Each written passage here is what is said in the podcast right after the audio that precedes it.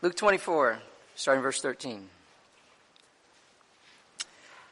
And behold, two of them went that same day to a village called Emmaus, which was from Jerusalem about three score furlongs. And they talked together all these things which had happened. And it came to pass that while they communed together and reasoned, Jesus himself drew near and went with them. But their eyes were held that they should not know him. And he said unto them, What manner of conversa- communications are these that ye have one to another as you walk and are sad? And one of them, whose name was Cleopas, answered and said unto him, Art thou only a stranger in Jerusalem, and hast not known the things which are come to pass there in these days? And he said unto them, What things? And they said unto him, Concerning Jesus of Nazareth, which was a prophet, mighty in deed and word before God and all the people, and how the chief priests and our rulers delivered him to be condemned to death, and have crucified him. But we trusted that it had been he which should have redeemed Israel. And besides all this, today is the third day since these things were done. Yea, and certain women also of our company made us astonished, which were early at the sepulchre.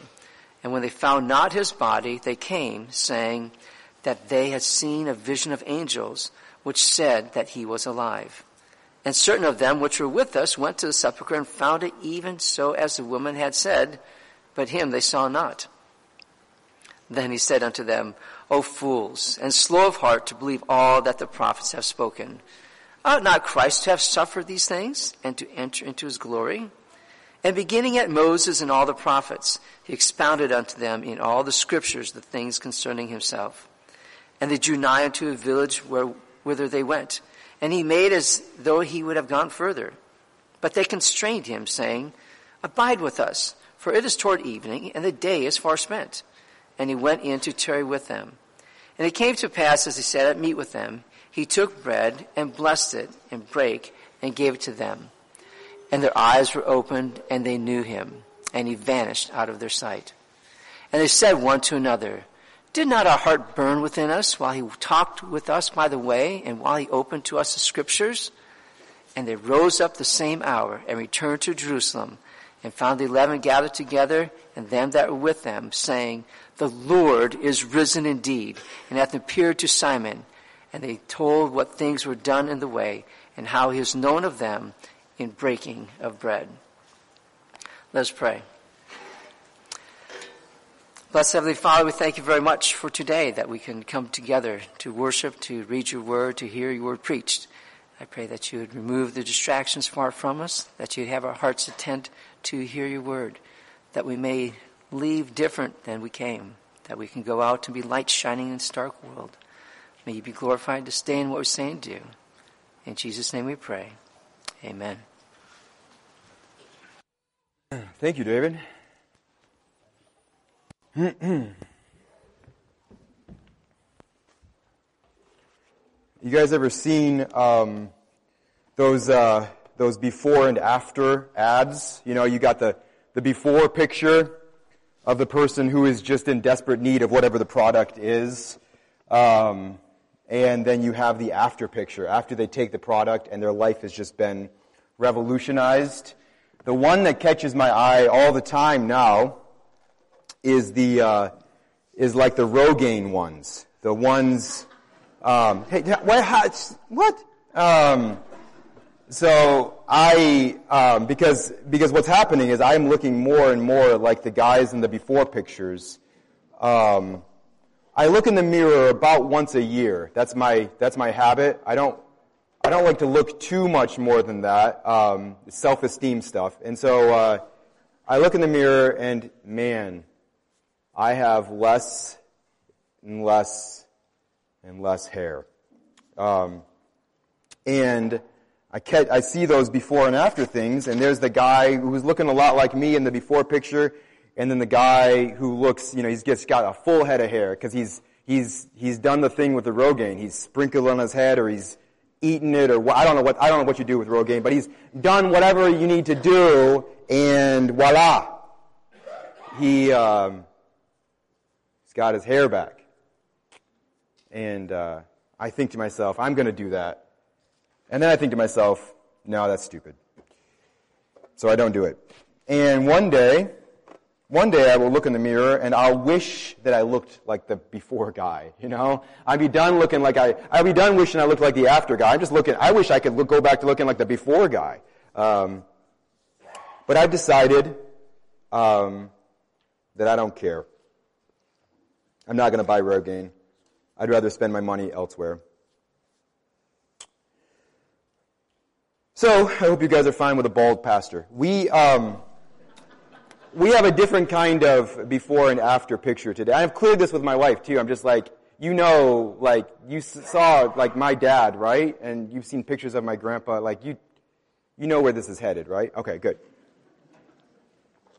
Um, we have a different kind of before and after picture in today's sermon, in today's passage. Um, but it is, it is, the, the passage is structured that way though. We, we definitely have a before and an after picture. It's nothing to do with male pattern baldness. It's, it's, um, much more important than that. At the beginning of our passage, we have a, we have disciples who start out just incredibly disappointed. I mean, their hopes are dashed. Life doesn't make sense. They've gone all in on following Jesus and now he's dead. And this was not supposed to happen. Nothing makes sense. So they are just completely disillusioned. That's the before picture. I mean, if you look at the disciples in the before picture, it is sad. And then at the end of our passage, though, their hearts burn within them. They are filled with anticipation and excitement and joy. Don't we want anticipation? Don't we want to be on the edge of our seats about something? These, these disciples go from hopes dashed, brokenhearted, to filled with excitement and anticipation and joy. What happens in between? What product is the Bible pushing here? What happens in between? The world's best Bible study. That's the, that's the organization of the sermon this morning. If you like outlines, if you like sermon outlines, here it is. Part one, before the Bible study. Part two, the Bible study. Part three, after the Bible study. And again, yes, I wrote this sermon myself. Alright, let's dig in. Part one, before the Bible study. The before picture is sad. Starting in verse 13. That very day, two of them were going to a village named Emmaus, about seven miles from Jerusalem, and they were talking with each other about all these things that had happened. While they were talking and discussing together, Jesus himself drew near and went with them, but their eyes were kept from recognizing him. And he said to them, um, and not because he doesn't know, but because he's just entering into their conversation, he says to them, What is this conversation that you are holding with each other as you walk? And they stood still looking sad. Um, Jesus can tell by their tone of voice um, that they are sad. He can tell by the looks on their face that they are sad. So he comes up to them and he asks them, and again, not because he doesn't know, but because he wants to have a conversation with them, he says, What's happening? You guys look sad. What's going on? Then one of them, verse 18, named Cleopas, answered him, Are you the only visitor to Jerusalem who does not know the things that have happened in these, there in these days? It has been a rough week this has been the worst weekend of my life. Verse 19, and he said to them, What things? And they said to him concerning Jesus of Nazareth, a man who was mighty, a, a prophet, mighty in deed and word before God and all the people. And, and how our chief priests and rulers delivered him up to be condemned to death and crucified him. But we had hoped that he was, to, he was the one to redeem Israel. We had set our hopes on this guy. And the chief priests and rulers have condemned him to death and, and crucified him. They are so desperately sad and disappointed. You can hear the heartbreak in their words. They had, they had set all their hopes on Jesus and now it's, it's over. They're completely disillusioned.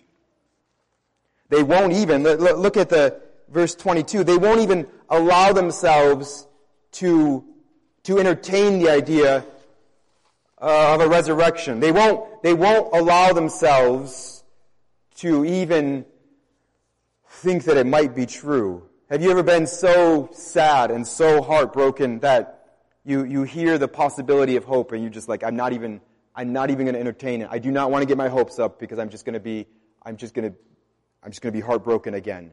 I'd rather just stay here in my sadness and not get hurt again. These guys are struggling.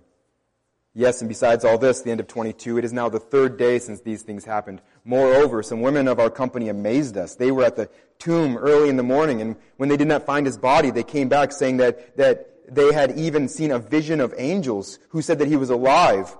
Some of those who were with us went to the tomb and found it just as the women had said, but him they did not see.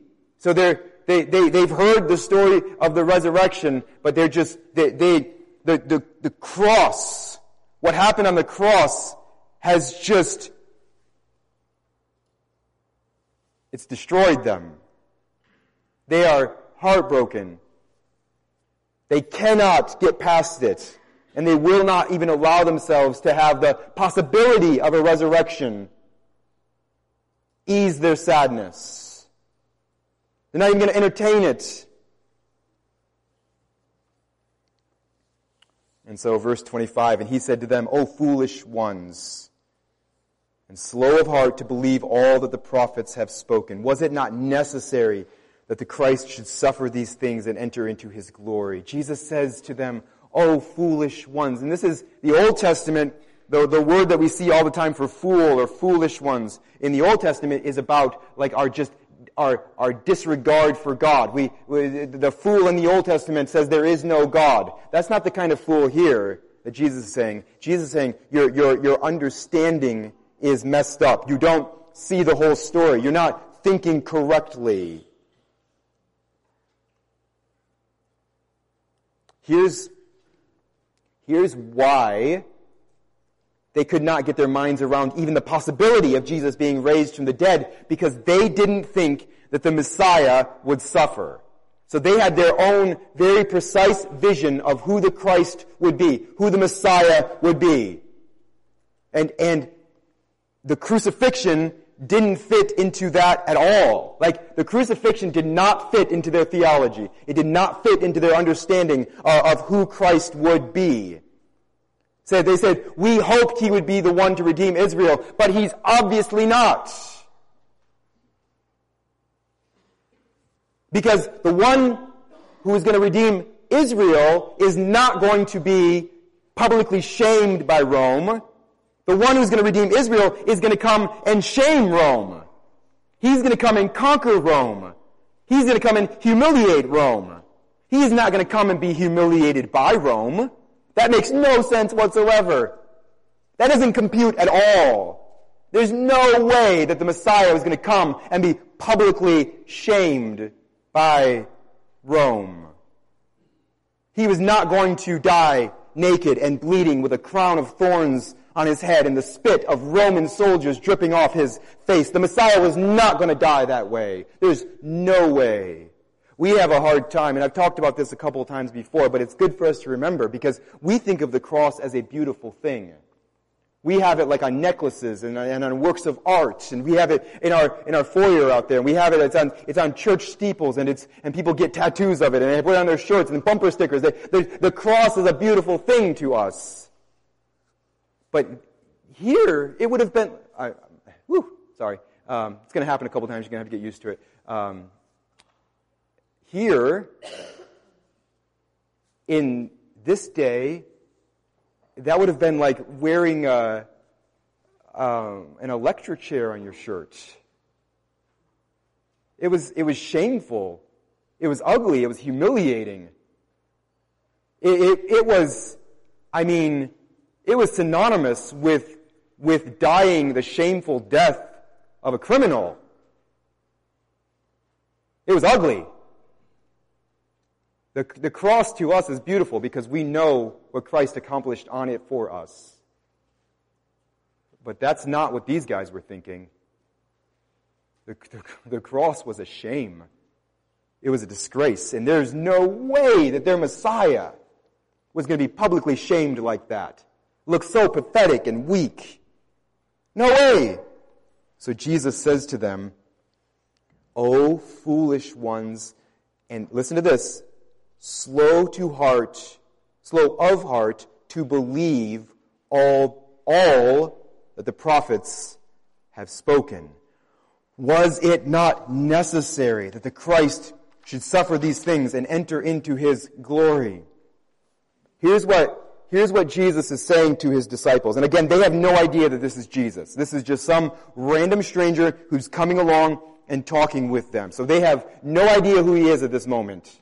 And he is saying to them, you guys, you, you don't understand all of what the prophets have written. You, you haven't incorporated all of the Old Testament into your theology. This is why you're sad. This is why you're disappointed because there's a bunch of scripture that you've left out.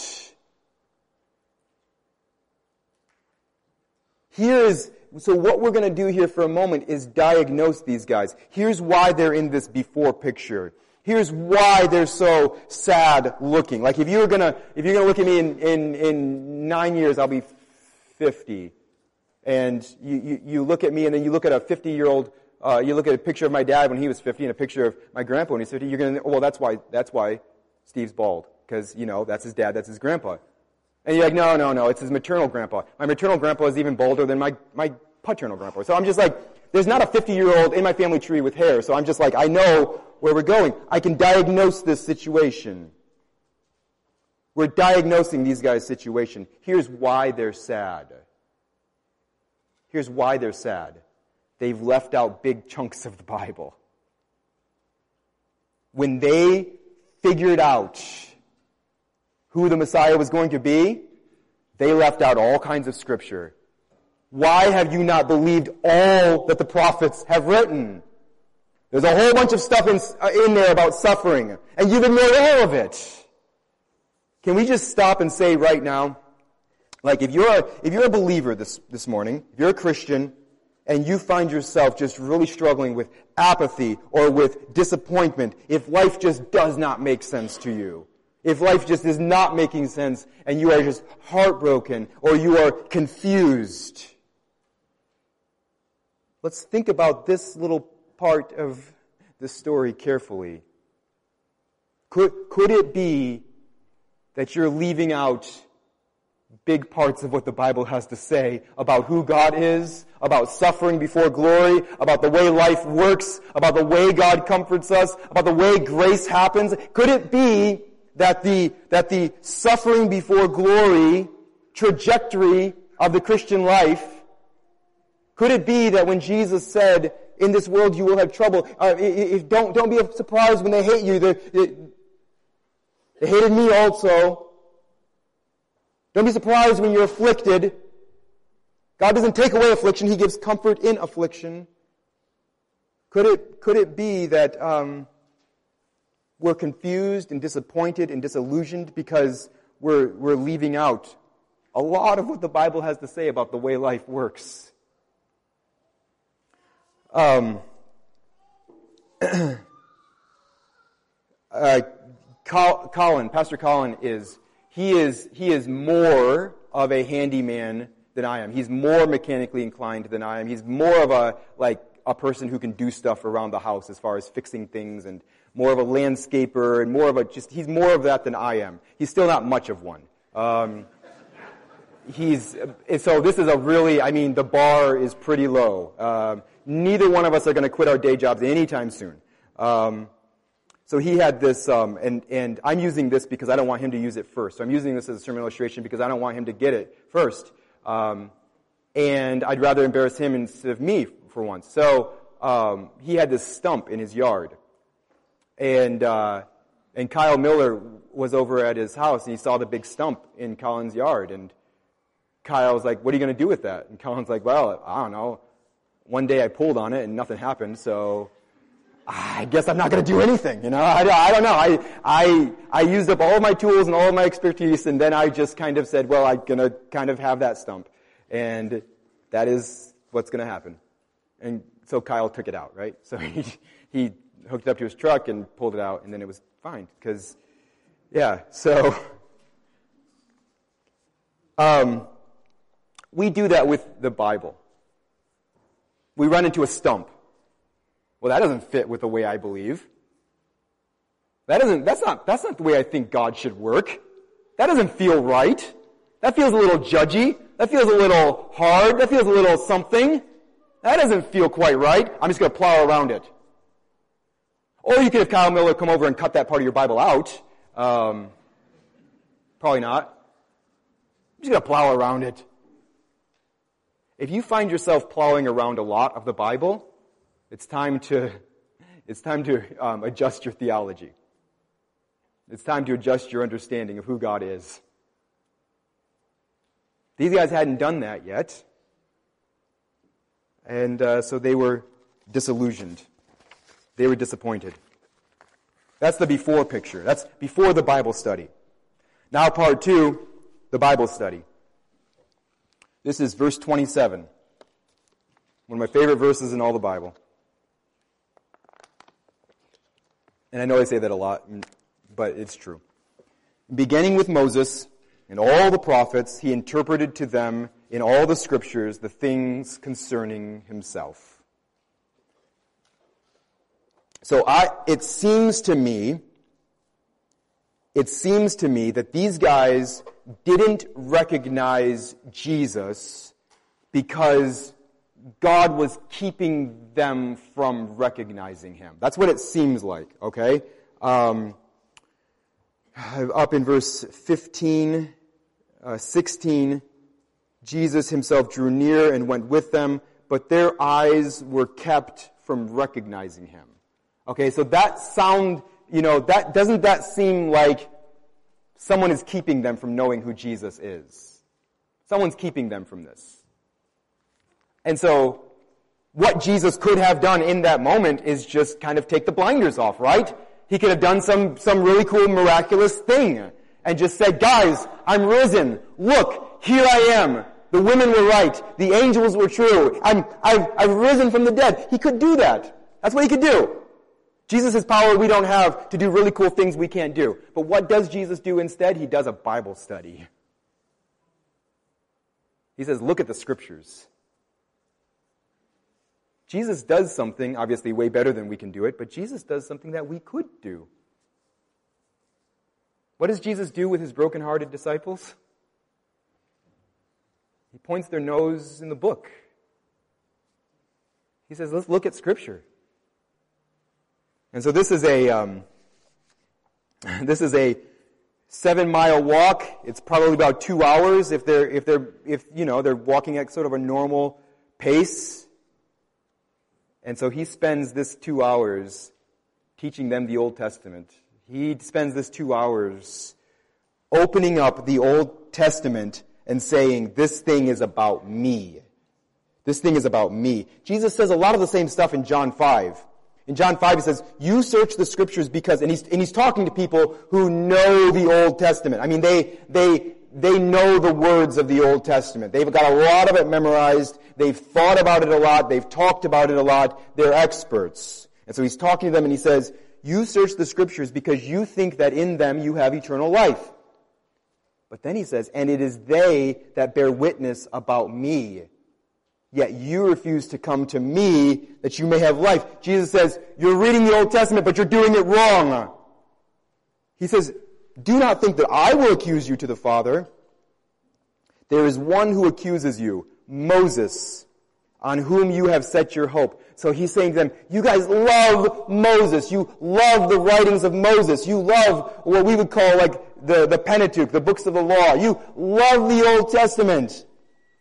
But then he says, for if you believed Moses, you would believe me, for he wrote of me. John 5, 46. Moses wrote of me. What was Moses ultimately writing about? What is Genesis uh, about? What is Exodus about? Ultimately, it's about Jesus. It's about Jesus. Jesus is saying the Old Testament is pointing to me. If you believed the words of Moses, you would believe upon me. He wrote about me, Jesus says. And that's exactly what Jesus is saying here. And so in this particular little Bible study, he's showing them over and over and over again the scriptures that are, that, that, that prove that the Messiah was going to suffer.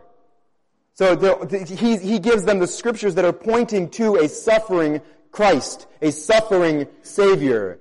I mean, and he could have taken them to a lot of places, right? Starting like in Genesis 3:15, the one who would crush the head of the serpent is going to have his heel crushed.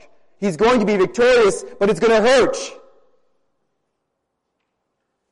He could have taken them to Leviticus 16, the Day of Atonement, where the sins of Israel are transferred to the head of a goat, and this goat carries them out into the wilderness. He could have gone to Isaiah 50, where it says, I gave my back to those who strike, and my cheeks to those who pull out the beard. I hid not my face from disgrace and spitting. Or Isaiah 53, he was pierced for our transgressions. He was crushed for our iniquities. The Lord has laid on him the iniquity of us all. The Christ is going to suffer for the sins of his people. Perhaps he took them to the blood spilled at Passover. He could have pointed them to all of the sacrifice and the whole priesthood, tabernacle, temple system. Maybe he took them to Zechariah 9:12 where God himself is pierced. This was about a 2-hour walk and Jesus did not run out of Old Testament passages that pointed to his suffering. The Son of God came to die. He came to suffer the punishment that we deserve for our sin. He came to suffer. So in the Old Testament, it is, the Old Testament is a bloody book. If the sins are going to be paid for, if God is going to have any fellowship with His people, there is a blood that must be shed. All of the altars, all of the lambs, all of it was pointing to Jesus. He is the sacrifice that we need for our sin. We need our iniquities transferred to Him. We need Him to pay for what we have done. This is what Jesus does when He comes along as two broken-hearted disciples. He doesn't do like a magic trick. He doesn't open up their eyes so that they see, oh, it's the resurrected Christ. He doesn't do that. He, he shows them the gospel in the Bible. He holds a Bible study. So that's part two. Bible study. Part three, after the Bible study. If anybody wants help de- developing sermon outlines, I'm your guy. Before the Bible study, the Bible study, after the Bible study. I don't know why people don't reach out to me more for this kind of stuff. Verse 28. A couple of really interesting thing hap- things happen here. So they drew near to the village to which they were go- going. He acted as if he was going farther, but they urgently, they urged him strongly, saying, stay with us, for it is toward evening, and the day is now far spent. So he went in to stay with them. When he was at table with them, he took the bread and blessed and broke it and gave it to them, and their eyes were opened, and they recognized him. So, for some reason, in that moment, when he is breaking bread, when he is praying over the bread, when he is giving them the bread, their eyes are opened. Um, people have written a lot about what that could possibly mean. I'm not sure what it means, but I know it's fascinating that that's the moment where their eyes were opened. That's the moment where Jesus revealed himself to them. And then what's really weird is right after that, the end of verse 31, and he vanished from their sight. So he's not a ghost. I mean, in a few, next, next week we're going to see he ate some fish. Ghosts don't eat fish. I don't know what they eat. I don't think they eat anything. I think it's part of being a ghost. You don't, you don't do digestion. And so, I think. And so, so he's not a phantom. He's not a ghost. He's not an illusion. He's not a vision. He's real. This is his resurrected body. And his resurrected body has the ability to vanish from sight. Very interesting. But then verse 32, this is this is what we have to see. They said to each other, Did not our hearts burn within us while he talked to us on the road, while he opened to us the scripture? Do you see do, you see what caused these guys to have like the good kind of heartburn, right? Like the, their hearts start to burn with them and this is not like because they had too many tomato-based foods or something like that. This is, um, this is the good kind of heartburn. This is, this is anticipation and excitement and joy where their hopes were dashed and now they're like, they're, they're, they're, they're full of hope again. They're full of courage again. When did it happen? It happened when he talked to them on the road, when he opened to them the scriptures. It, it happened before they even fully recognized him. It happened when they were reading the Bible together. I, I just, I just want to say again to us all, if you want your heart to burn with anticipation and courage and faith. If you want to be on the edge of your seat, waiting for the, the, the, the, the glorious appearing of our great God and Savior Jesus Christ, if you want that, if you want that kind of joy, you want that kind of courage, you want that kind of faith, here's the way forward. Read the Bible. Read the Bible. Turn to the scripture. Find your Savior there. So that's, a, that's such a lame application. See if anybody can say that. But none of us do it. Let's, let's, let's open up the Bible. Let's dig in. Let's commit ourselves to spending time in the Word of God. If you, you have a hard time reading, you have a hard time fitting that into your schedule, then you, you figure out a, an audio version you can listen to. You get an app on your phone and you listen to it as you're driving or as you're, as you're going over to Colin's house to get stumps out of his yard or whatever you're doing, you, you listen to it. You read it and you listen to it.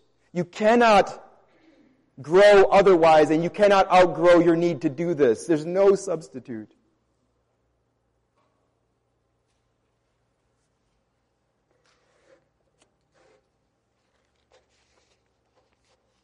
when you are struggling, and we all struggle, when you are struggling with apathy, when you're just like, just, I just want to get through this day, I just want to get through this week, I just want to go to bed. I just get this over with. When you recognize that there's not a lot of anticipation in your life and not a lot of excitement in your life, not a lot of joy in your life, you're not feeling particularly courageous, particularly motivated to make disciples, to, to commit to Jesus, to long for his return.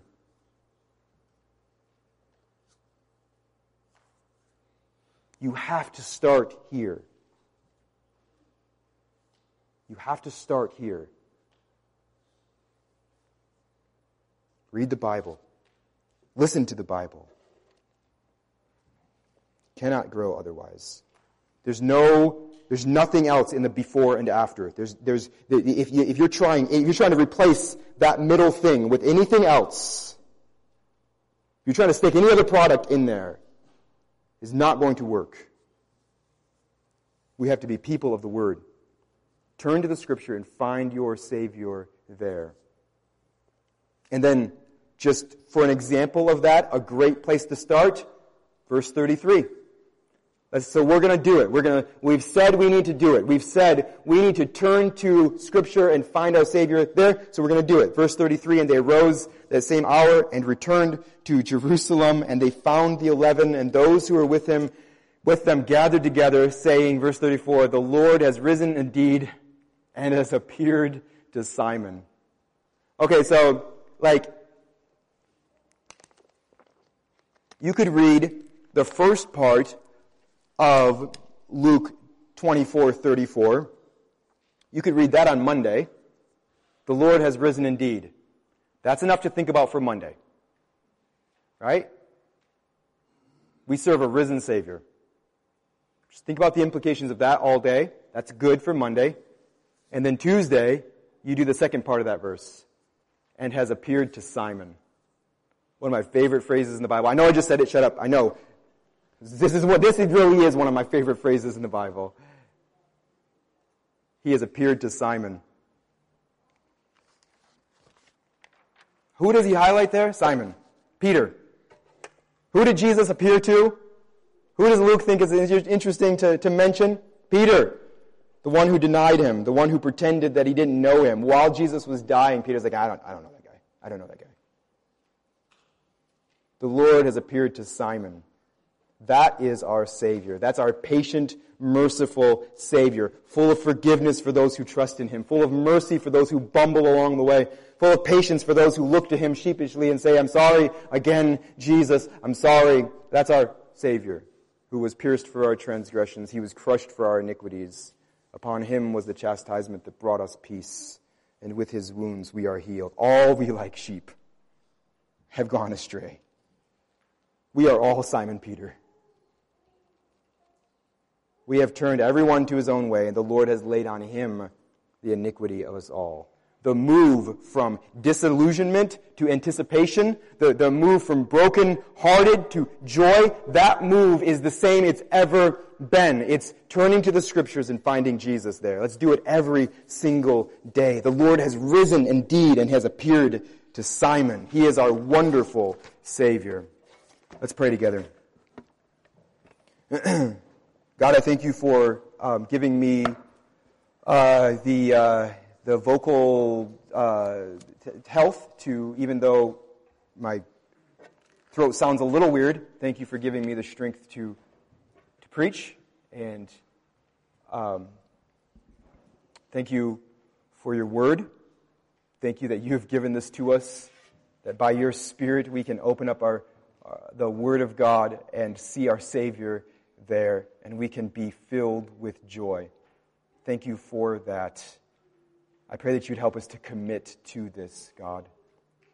We thank you that the Lord is risen indeed, and we thank you that he has appeared to Simon because we are all Simon.